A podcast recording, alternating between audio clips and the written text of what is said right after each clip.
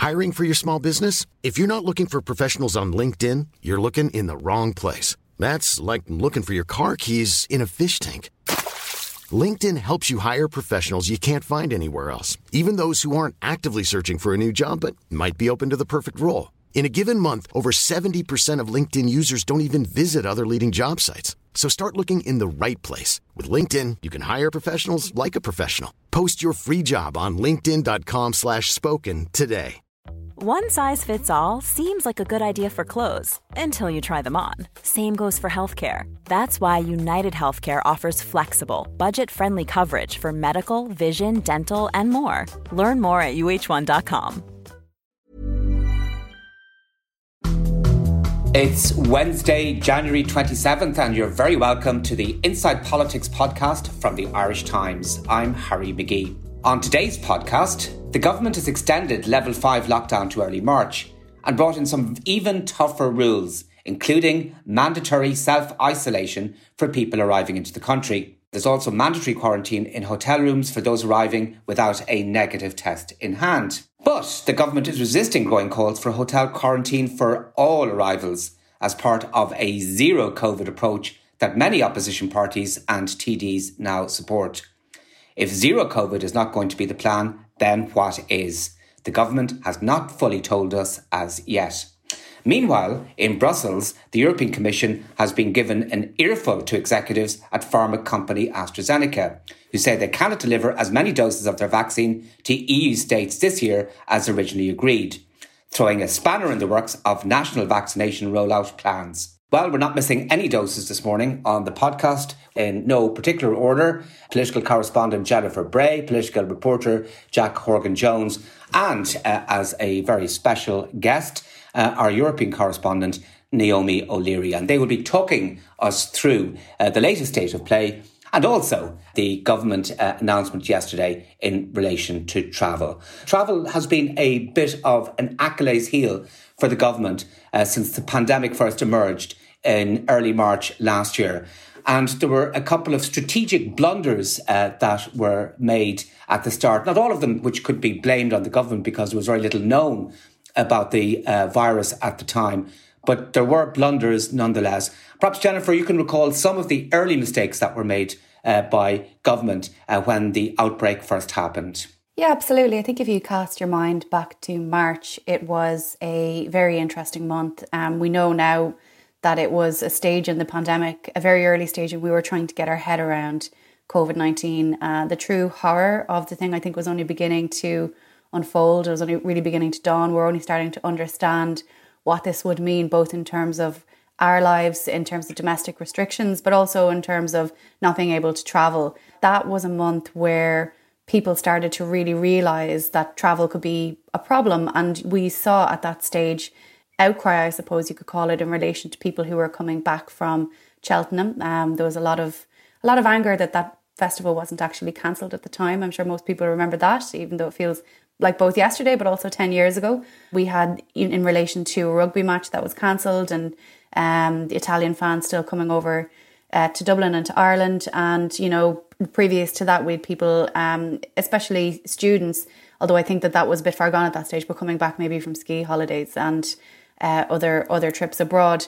So as we know, we had the, the lockdown in March. And I think for those couple of weeks, the issue of travel might not necessarily have been in the forefront of people's minds because obviously we were dealing with what was right at home.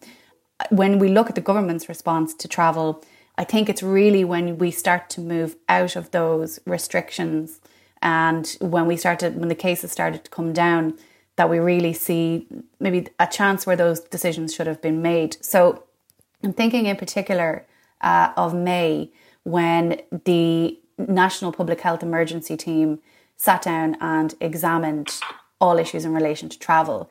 And at a meeting on May the 8th, they discussed this basically. And afterwards, they wrote to the, the then Minister for Health, Simon Harris, and they said to him, which actually is very relevant to where we're at now and uh, I'll read out a, passage from it because you'll see that it has real echoes of, of the conversation that we're having now. So that the team said that they were concerned that as the number of Indigenous cases uh, declines and Ireland moves towards an easing of measures, something which we very much hope will be in a position to do, um, the relative importance of the risk of importation of cases from overseas increases. They're they're considering the fact that when the cases were high and when people were, you know, thinking about domestic restrictions and when there was no real hope of travelling anyway, that it wasn't at the forefront of their mind. When the cases come down, that's when they start thinking about this and, and realizing um, that this could be a risk uh, even more when the cases are low. And they do point out that another reason why they're considering this is at that time last May was because if they didn't bring in regulations or measures or address the risk through travel, it could actually have an impact on the level of public compliance. Basically, people could look at the cases rising from abroad and say, why am I bothering sticking to the restrictions when you know you can anybody can fly in uh, and not bother sticking to any restrictions? So they considered that last May, and I think it's kind of astounding when you look back and realise that it was far back then. But they made four recommendations on May the eighth. The first was for the mandatory completion of the public health passenger locator form. We know all about that. That's in now. That's on a, a statutory footing. Um, the second was a restriction on non-essential travel from all country countries other than uh, European Union countries and the UK, uh, with exceptions for Irish, Irish residents. But the third is important. It was a mandatory regime of self isolation for 14 days at a designated facility for all persons arriving into Ireland from overseas, with exceptions for the supply chain, etc., etc. And the fourth was a public communications campaign. And did the government follow up on these recommendations? Well, they did to a certain degree. Um, the Minister for Health, Simon Harris, the then Minister for Health, Simon Harris, uh, to the best of my knowledge from my reporting at the time, he did bring this letter to Cabinet and he did bring these four recommendations to Cabinet and discuss um, the potential and the need for a 14 day isolation period. Now, I'm not 100% whether he said that we, they need a designated facility or whether it was just a 14 day mandatory quarantine at home, etc. But either ways, they discussed the 14 day period. I know that for certain. They decided afterwards what they would go ahead with was the mandatory uh, passenger locator form. That's what they took from it. And they said that uh, officials, after that cabinet meeting last May, would address the uh, idea of a 14 day facility. And to a certain degree, that's where that idea kind of died at the time. Okay, now there was one thing that did emerge out of it, and that was the uh, the so-called green list of of safe countries. It was an idea that Leo Varadkar, I think, first floated, and uh, it was a kind of a bit of a belly flop from the start. But maybe explain what the idea behind the green list was and how it actually worked in operation and why it hit the dirt uh, so relatively early in its particular career. Ha- it is important to remember that in late May, around the twenty second of May the UK at that time had only brought in the idea of a 14 day self isolation period if you had travelled. You know, so even though the public health team were ahead of the curve in this, other countries were still, including the UK, only bringing in the self isolation period. And we did that then too. And that was still late May. And I think when we look at the green list and when we look at those measures, we're actually looking at early July. And I remember the, the cabinet meeting that took place um, in Dublin Castle at the time, and the new government had just come in.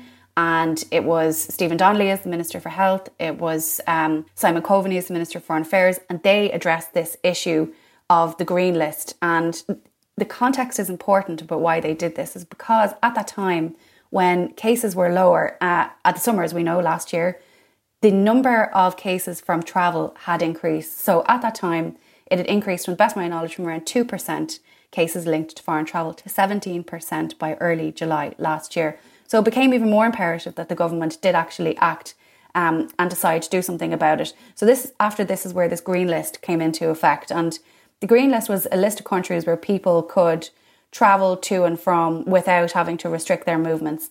Then there was the different colours that you would come in from. Let's say you came in from a red country. There were different restrictions then in, in terms of your movement and in relation to an isolation period that you would have to undertake. Um, and I remember at that time as well, one of the big issues that also came up was the fact that while they're bringing this green list and talking about tracking people on a mandatory, the mandatory passenger locator form, it actually, this was the first time we learned that very many people weren't being tracked and a lot of people weren't answering follow up calls.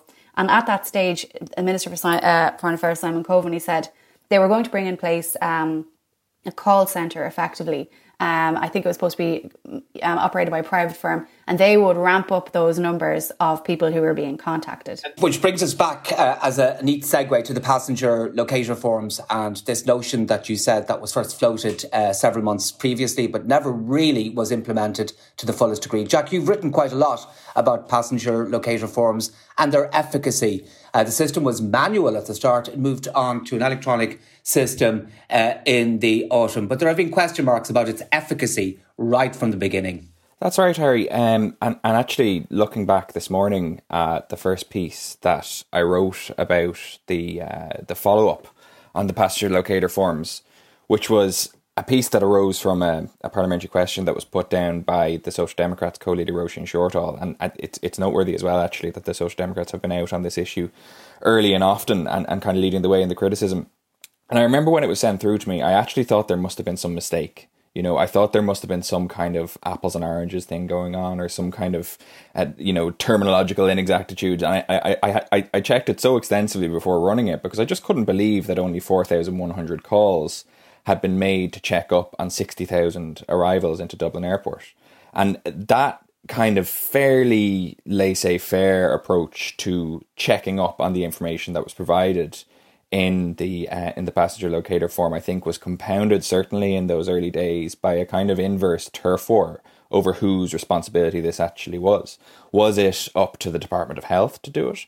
Was it up to the Department of Transport? Was it up to the Border Management Unit? And and and ultimately, um, this kind of fell between several stools, and you have you arrived in a, a situation where, as as time wore on, um, they I think it eventually fell to the border management unit, but they didn't really have the manpower to to properly invigilate all the people that were coming in, and and I myself and others ran a series of stories across the summer and into the the autumn and winter months. You know, less than a quarter of passenger locator forms followed up with calls, um, and and sixteen percent of people Simon Carswell wrote who arrived into the state over Christmas and New Year period received follow up calls. And there was this kind of emphasis on, you know, yes, we're contacting a lot of people, but a lot of it was done by automated text message. And if you talk to people who really understand this stuff and really know about this stuff, they make the point that, you know, there is a there's a, a correlation between the degree to which people actually uh, obey the request that is made of them and the degree to which they think they're being monitored in, in doing so. You know, so it's it's quite easy to effectively ignore a text message. It's less it's less easy to to ignore a phone call, and certainly it's less easy to to ignore a series of phone calls, nay, a knock at the door from the guards, which is kind of the direction that we're moving in, hand in hand with with making self quarantine at home mandatory at the moment. But basically, if if you're to, to, to sum it all up, you know the, the the sum total of the the government's efforts hitherto has been to kind of ask relatively nicely to make it uh, illegal not to fill in the passenger locator form, which is hardly the most onerous requirement uh, made of anyone, and then to kind of hope for the best.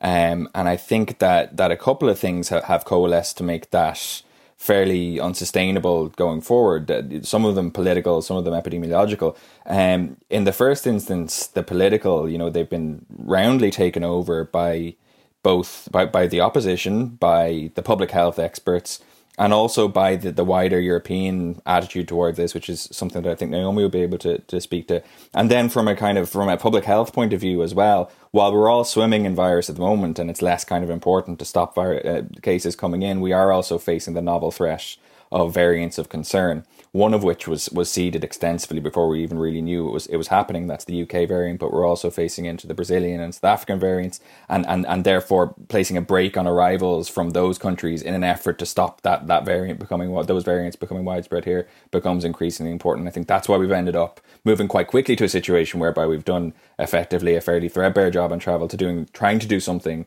quite quite more complete, albeit not without its own fair share of criticism from the opposition since it was introduced yesterday. Yeah, in a wonderful Jungian moment there, Jack, you were talking about the psychological impact of such deterrence being introduced. And I think that people, if they fear that there will be repercussions or consequences uh, to their actions or to their lack of action, they will be more willing are, are more uh, amenable to complying to, to regulations. I think one of the difficulties that we had, and it manifested itself in the run up to Christmas, was people knew that if they didn't comply with rules in relation to self isolation, there wouldn't be any consequences that would flow from that. And I thought we saw that manifested in Christmas with the spike, and a lot of it, and some of it, uh, has been attributed to people coming back from the UK uh, who didn't self isolate. And there was no follow up, no monitoring, uh, no consequences for them. And I think Belmullet has been uh, uh, sent out as a particular signal example of how that particular system broke down.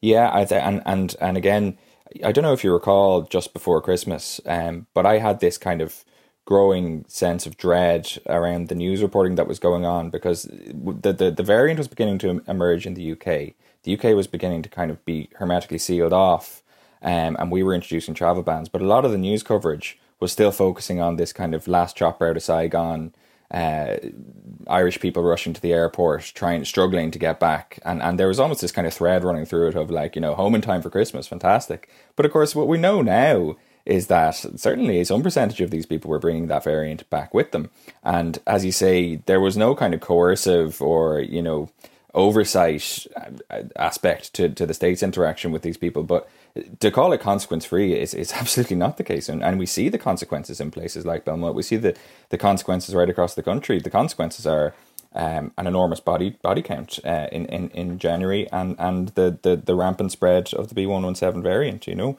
Um, so I think it will, while there are mitigating factors, I think that that, that attitude and and the failings to, to police properly travel and, and socialization over Christmas will will be seen as one of the signatory mistakes of, of the of pandemic policy and pandemic management by the government so far. Okay, well, the great uh, philosopher Duns Scotus said that all comparisons are odious, but as journalists, that's exactly what we do for our uh, bread and butter, and nobody has to make comparisons uh, in a more diverse uh, fashion than our European correspondent Naomi O'Leary, who will now have the task of trying to compare our system here with that of other European countries. Just in terms of travel and in terms of self isolation, what, what, what, what are the lessons that we can learn from uh, Europe, Naomi? Where are the places in Europe which have done it particularly well or particularly badly in your view? I mean, to be blunt, the whole of the EU is pretty much a basket case in this respect. Like, if we were comparing Ireland to other EU countries, they're all bad. Um, Europe's just done really badly in terms of the pandemic. Um, some countries experimented with hotel quarantines at the very beginning in March and so on when they had numbers of populations who were coming back from places like China, um, but it was never implemented in as like a comprehensive policy. Um, also, you know, the continent does have a difficulty, which is that it's extremely integrated. Um, in the initial panic of the pandemic, we had sort of unilateral border closures with checks on borders between places like Poland and Germany. And the result of that was there was massive disruption to supply chains, trucks queuing for days at a time. Lots of Baltic citizens couldn't get home um, to Latvia and Lithuania and so on to uh, because they were blocked the wrong side of the Polish border and Poland wouldn't let them travel through. Boats had to be sent to collect them. And this was kind of a scarring experience for the EU because, you know, the notion of free travel in the continent is really fundamental. It's one of its biggest achievements. So it's kind of psychologically difficult for it to face this kind of breakdown in cooperation where states weren't even talking to each other. And this resulted in um, what now is a very short sighted uh, policy in retrospect, which was a concerted effort to open up travel during the summer. And this was partly driven by economic concerns because the states that are most vulnerable to the pandemic. Uh, places like Greece, Italy, Spain, Portugal, um, the weaker economies, they're really dependent on tourism. And so there was a big push from them, from Croatia as well, was also very dependent on, on tourism, to allow for a summer season where tourists could come. And that was reflected, you know, at a policy level by the European Commission. That was the motive for setting up things like the traffic light system for Europe. It was to, in the name of trying to allow citizens to travel safely. Now, fast forward until now, there's a complete sea change. That's absolutely not the policy anymore. The European Commission is saying, do not travel. That's the policy. That's rule number one don't travel. Um, and so we, the reasons for this is really, I think, um, substantially to do with Ireland's post Christmas spike. Um, the extent of the dramatic surge in Ireland from being the least affected in the EU, one of them, to being number one on the list of the European Centre for Disease Protection and Control, Prevention and Control. Um, that scared uh, other EU countries so much as to the potential for new variants um, that it's you know it's fueled a big demand for tough travel restrictions because of these new variants. The UK, the one that initially arose in the UK, being more infectious, but also the potential for new ones that the vaccines won't work against. This would just you know sink the entire EU policy about how to get out of the pandemic. Um, so that's why you have the likes of Germany warning that they could unilaterally close their borders unless there's a joint policy about curbing travel agreed. Belgium just went ahead and banned tourism. So, in, you know, it's all EU states try to co- be coherent on this and come up with a joint policy, but they all ultimately have the power to put in their own national policies if they want to. You know, na- borders are a national competence. Um, so, what has the EU now proposed? The Commission proposed on Monday a new category uh, on the traffic light system. So it's not just green, yellow, yellow and red. There's also deep red, or dark red, which Ireland would fall into as the you know current hotspot in the EU. And for travellers from those countries, um, there would be a number of requirements, and this goes for even people who are travelling for work and reasons deemed essential. And that would be a test prior to arrival. You have to have a clear COVID test, 72 hours PCR one before you leave and present that. Then, on arrival in the state where you're going to, there are more restrictions, which is kind of up to the state concerned, depending on their capacity and so on. And that could be extra testing plus quarantine. The rules are neutral on the question about whether this should be hotel quarantine or not. It's kind of up to them. That's a test, Naomi, on arrival, isn't it? It, it could be a PCR test on arrival, in addition to the test taken 72 hours beforehand. That's right. And plus the possibility of a test five days later if they want to be released from quarantine early. All of all of this is up to national authorities, but yeah, these are these are among the suggestions. And there also would be an EU wide passenger form, which they tried to implement already, but it hasn't really gone anywhere because it's quite complicated. Um, and at what stage is this at at present? Uh, how close to being coate is it? It's been proposed and it's been discussed by member states. It hasn't been agreed at pan EU level. Um, remember, like they can agree these things, but ultimately, because it's a national competence, you know, member states can go ahead with their own policy. And what we've seen so far is that you do have different member states who just have kind of different view on this. You have ones that are more cautious and ones that are less cautious. Like Denmark would be among the more cautious ones. They kind of ban flights and more uh, happily, more trigger happy on that. Um, um, so it, it's and, and, as I say, Belgium has already banned tourism. Um, so, you know, ultimately it is up to the national member states themselves. Yeah, and you, you said it's a basket case, and you see very varying responses to the pandemic in, in European countries. I mean, the Netherlands, for example, has imposed a curfew over the past number of days, and that has led to some very unseemly uh, riots and public uh, disturbances. Uh, but there have been curfews in other places as well. I mean, the jury is still out uh, uh, as to the efficacy of them, especially when people start rioting on streets. Yeah, I mean there isn't that enormous there isn't an enormous difference between EU countries really. Um, so I mean I say they're a basket case in in, in terms of international comparisons. Um, you know, Europe is pretty much like the worst region in terms of, and the UK. I'm including the UK in that. Um, in terms of how to manage pandemic, you know, it, it just didn't follow best practice. It decided to we all decided to just invent our own way of doing it um, mostly, you know, focused around, well, how little can we change? Which was a really self defeating approach. And we're seeing that now because we're still struggling with it, whereas other countries have the, you know, numbers down so low that they can pretty much have a normal life. Um, so yeah, in the Netherlands, there are riots. There have been riots. Last night, they were less serious than the two prior nights. Um, the Netherlands has, from the beginning, been one of the countries which has had a more laissez faire approach. It's a bit like Sweden, but it gets less attention than Sweden. It also, you know, the prime minister there also talked about um, getting herd immunity. Uh, promoted the idea that once you had the virus once, then you know it was it was a fairly non-serious thing, and then you wouldn't get it again. Which, of course, you know we know now uh, isn't scientifically robust. There isn't evidence for that. Um, also, only recommended the wearing of face masks very, very late on in the autumn. Uh, resisted that until then and has, you know, really kind of promoted the idea, I suppose, that especially for young people, the virus isn't a particularly serious thing. Um, now, there's questions over that, of course, because many people suffer from long COVID, and you know, certain percentage of young people have died of it ever since the beginning. Uh, but I think this has, you know, created um, a public understanding of the disease in the Netherlands, which makes it difficult to suddenly pivot to um, more tough restrictions, which they did in December. They finally imposed what would be recognised in other countries as a lockdown by um, closing essential, sh- uh, non-essential shops. So for until then, closed shops had always been open, for example. Um, and this is still kind of self policing. So a lot of shops do continue to open if they say that they're essential for one reason or another. Um, it's very difficult to make international comparisons on these things. Um, but yes, certainly the, the curfew that was introduced, which follows the curfews in a number of other countries, it's um, it has the clear majority support of the Dutch population, according to polls, but it has triggered uh, protests by largely young men, mostly kind of teenage age men. Um, I think a relevant context to that is that around this time of year, the Netherlands does see this kind of street.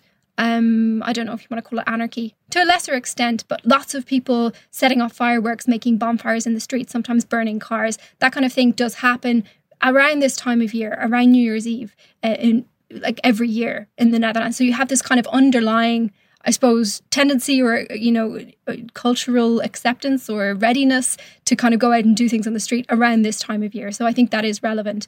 We'll see whether these uh, these protests continue. There has been a big community response with things like uh, supporters of football clubs volunteering to come out as like vigilante patrols to make sure that rioters don't uh, smash up hospitals or shops like they did um, in in previous nights. Um, and there does seem to be quite a public backlash against this. So we move back to uh, the events of this week and the government uh, decision in relation to travel uh, that was made uh, at the cabinet on Tuesday. It did not come before time, and uh, some parties, in fairness to the Social Democrats, Roisin Shortall and Catherine Murphy, uh, they have been. banging on about this theme for many, many months. So suddenly we're seeing a ramping up of travel restrictions by the government. But when you actually look at it, you find that it's almost as if it's written on the back of a supermarket receipt. You see all these measures, and you say, "Well, when are they going to be implemented?" And they said, "Well, no, that's um, that's one for the attorney general to have a look at, and uh, not quite operational uh, or implementable yet." And it seems to me uh, there's a lot of measures, but the uh, Attorney General will be more busy than Roger Federer trying to deal with all these speculative lobs uh, coming from the other side of the net from government ministers. I mean, there's very little of the actual uh, uh, decisions that were made that are actually operational right here, right now. I know that you've been looking at that a little bit, Jack, over the past 24 hours. What, what's your impression of the uh, policy and if that policy is going to actually work or not? Um, first of all, you're right. Yeah. So, I mean, what's what's different this morning on Wednesday that, that, that wasn't the case on, on Tuesday? Like we already had increased Garda checkpoints going to the airports from the weekend, so that's still in place. So it's it's it's newish, but it's not particularly new in, in the middle of this week. Um, I think that the the, the most real change is it seems to be around visa free travel from South Africa, Brazil, and uh, other other South American countries. Um, but that's not really a kind of sea change for most people. I mean, you would imagine that the numbers of people arriving in from there are, are pretty pretty low anyway. Uh, there'll be more checkpoints kind of within the five k of the border, um, and and the the cops have have the capacity to send people back there. But like a lot of the the more kind of harsh measures, as you say, haven't yet been kind of operationalized to borrow the jargon. So, for example, they want to uh, fine people, non-residents uh, around the border who are making non-essential journeys. That's not in place yet. They have to get Attorney General advice on that. They want to uh, send people arriving without a PCR test or from Brazil or South Africa to mandatory hotel quarantine. That's not ready yet for a variety of reasons. First of all, because they haven't actually done the practical work on it. They don't know how they're going to get people to the hotel. They don't know which hotel they're going to go to. They don't know exactly what powers they're going to use to detain them. They have problems around UK and EU citizens, which needs them to, to, to revisit regs and, and primary legislation and secondary legislation. There's also the potential need to, to issue new legislation around the mandatory uh, mandatory quarantine at home, which is really the big moving part here. That's the one that's going to That's someone that's going to impact the most amount of people. So um, we don't actually know. And it's funny talking to government last night and, and, and coming to them with these kind of questions. Like the vast majority of responses were, that's still to be worked out. And I think that that's a real kind of political vulnerability because, as Jennifer said at the top, you know, this has been on the agenda. Something roughly this shape and size and these kind of restrictions has been on the agenda since last May. Um, so the idea that, you know, we are only now announcing these measures and looking at how difficult, easy, or otherwise it will be to implement them, I think leaves the government really vulnerable. And if, for example, there were difficulties around mandatory home quarantining and the oversight of that, which I think there may well be. I mean, we know, Harry, that you spoke to, to Liam Herrick, who's the, the, the chair of the Irish Council on Civil Liberties last night, and he was raising concerns around this. There are also issues around, you know, um, the the powers or otherwise of the Gardaí to police someone under what a government source conceded to me last night is effectively a kind of form of house arrest and, and, and whether that's something the guards will be interested in doing, whether they'll have the resources to do that, because seeing as this will apply to effectively everyone who's coming into the country apart from those who are, who are sh- shuffled off to the gulag of, of mandatory hotel quarantine that would be a, a, fairly significant and onerous operational requirement, and, and figuring out whether they actually have the capacity to do that will be a, a big piece. So, short, short answer is, you know, in terms of uh, headline grabbing announcements, it's been fairly substantial, but in terms of rubber meeting road, um, there there remains some distance to be travelled before all this stuff is, is actually in place. And then, like in addition to that, you have the the vulnerability on the other flank, which is that you know the the opposition will maintain that even the measures that have been announced, yes, uh, even though and, and, aren't ready to put in place, they're not they're not enough, and they're only partial.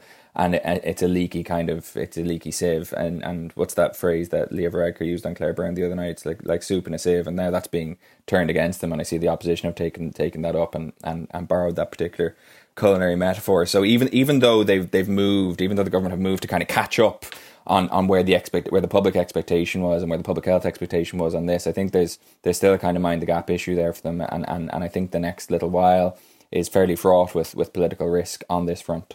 Yeah, I mean, one of the things that um, people were, were struck at was that travel was still occurring. I mean, I know it's fallen precipitously, the volume of travel, but there is still travel. Conor McMorrow of Primetime and RTE, Jennifer, uh, was out of Dublin Airport last night and uh, captured some very uh, interesting footage of uh, people arriving back from uh, Lanzarote. Now, none of them were doing anything illegal, but people were surprised that people were still going on holidays uh, at the height uh, of the worst moment of the pandemic for us.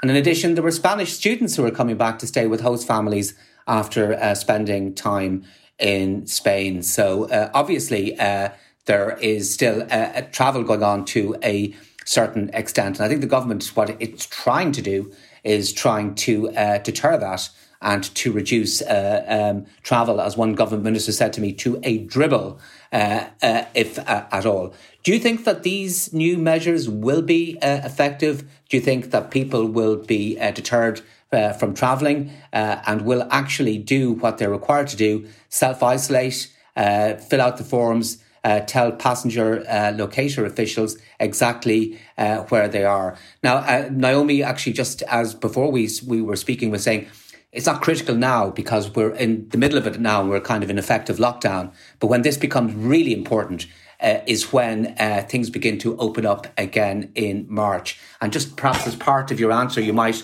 uh, incorporate what Pat Leahy was writing about this morning, saying that there doesn't seem to be a government strategy uh, for uh, March when the actual uh, level five lockdown is lifted. He doesn't really seem to know uh, because he hasn't got the information from government as to what's going to happen then. Yes, lots there, Harry. Um, I think the measures as they're outlined and as they were decided yesterday, which Jack has talked us through, um, will be a deterrent to a certain degree. And my own feeling is as long as there is a potential for you not to have to face the consequences, then there'll always be a certain amount of people who travel. So I, I know that the association um, of guard, guard the sergeants and inspectors have real concerns about this idea of a mandatory quarantine at home because you know there are so many questions about whether you know if a guard comes to your door obviously they, they can't come in you don't have to answer the door and you don't have to be there. And what happens if you're not there? And all of this has not been worked out. And I think while there's still that sort of very fuzzy element to the plan, it's very hard to imagine that everybody will be deterred um, from doing this. And over the weekend, Micheál Martin did say on the radio, I think his exact phrase was, we want to make this so goddamn difficult that people don't want to travel. And I, that is the, the aim of the game here. Um, from talking to ministers um, after the cabinet meeting yesterday uh, and this morning as well, actually, I do get a feeling that uh, many of them feel themselves that it's not enough. We know that the cabinet meeting went on for a little over four hours yesterday, and one of the most contentious issues in it uh, was the fact that there is as it went in the proposals to cabinet, this idea of mandatory quarantine at home, people felt it was quite woolly the way it was phrased, and that when they came out of cabinet, they were going to be subjected to a lot of public criticism saying, You have not gone far enough. So they spent a couple of hours tightening up the language on that. So actually, when Leo Varadkar came out at the press conference afterwards, he was able to say, well, effectively, everybody now will be going into some kind of uh, mandatory quarantine, whether it's in a, a hotel, a designated facility, or in your home. And it sounds like a great line that the government have now introduced mandatory quarantine for everybody, but as we know, there is huge doubts. There are huge doubts around how it can be enforced, and I know the guards will have um, a lot to say about that. I think um, on your latter question, which I believe was about the uh, Pat Leahy's piece about uh, what is the government's plan. Yeah, there's definitely. I think journalists who were at that press conference yesterday, you were there yourself, Harry, and you know there were many questions about okay, what is the plan? you know, when we start to hopefully move out of these restrictions and you know into a, a, brighter day basically because there is a real sense in government that as someone put it to me this morning the figures are going to collapse they're going to have and half and half until hopefully by the end of february we're around 200 300 cases which would be ideal that's when the pressure comes on uh, in terms of travel but also in terms of your question about what is the plan the plan is as far as i can see it vaccination vaccination is the plan uh, get as many of the uh, vulnerable population uh, inoculated as early as possible um, in order to stabilize the health system. That's the number one priority. After that, you move on to the other categories, um, and we know uh, from talking in the podcast before what the prioritization is for that. Now, as we know, all of this has hit. We've had many, many roadblocks, and I think people's spirit has been, I suppose, dented. I think people feel a bit pessimistic in recent days because we hoped that there would be a clear path of vaccinations and vaccine companies ramping up the access over the coming weeks. But we see now issues in relation to AstraZeneca. Um, and you know there's still no real clarity about the Johnson and Johnson, the Johnson vaccine, when that will be available, and we know about the issues with Pfizer and them having to temporarily ramp down so that they can longer term ramp up. So the, the the plan, as far as I can see it, is vaccination. The problem with that plan is it's very open to external events and it is completely subject to change every single day.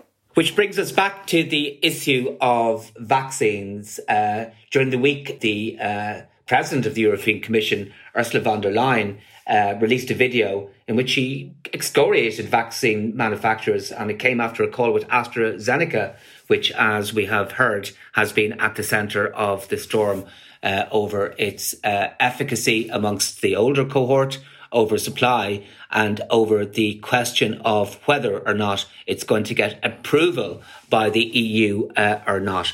Uh, Naomi, perhaps you could enlighten us on all those issues and also on a what seems to be a solo run by Germany, uh, where it's bought a massive uh, batch of the antibody treatment that was used for Donald Trump when he uh, was infected with coronavirus last year.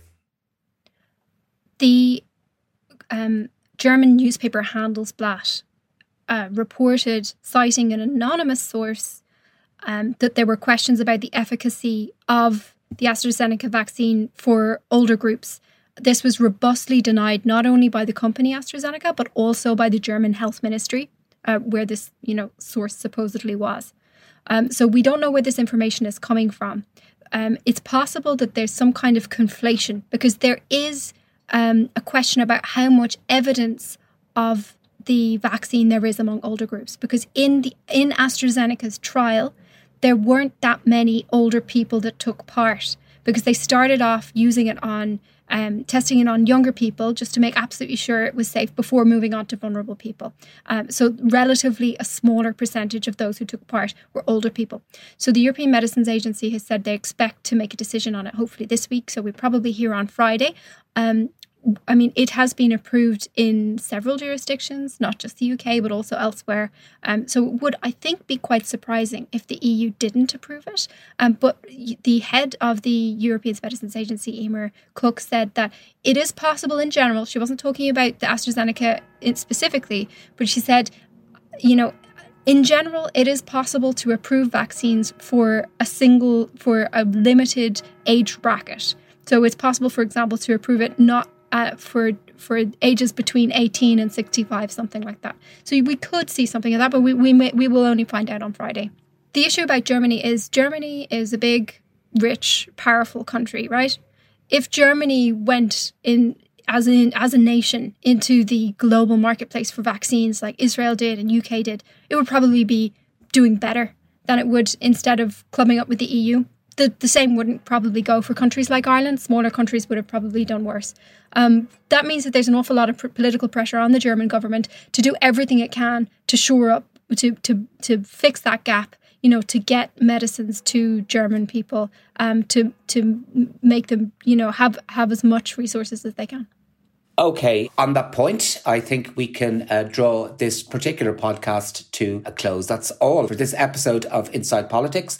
I'm very thankful to Jack Horgan Jones, to Jennifer Bray, and Naomi O'Leary uh, for their fascinating contributions and insight. Thanks also to producer Declan Conlon. Uh, until next time, goodbye, and thank you very much indeed for listening.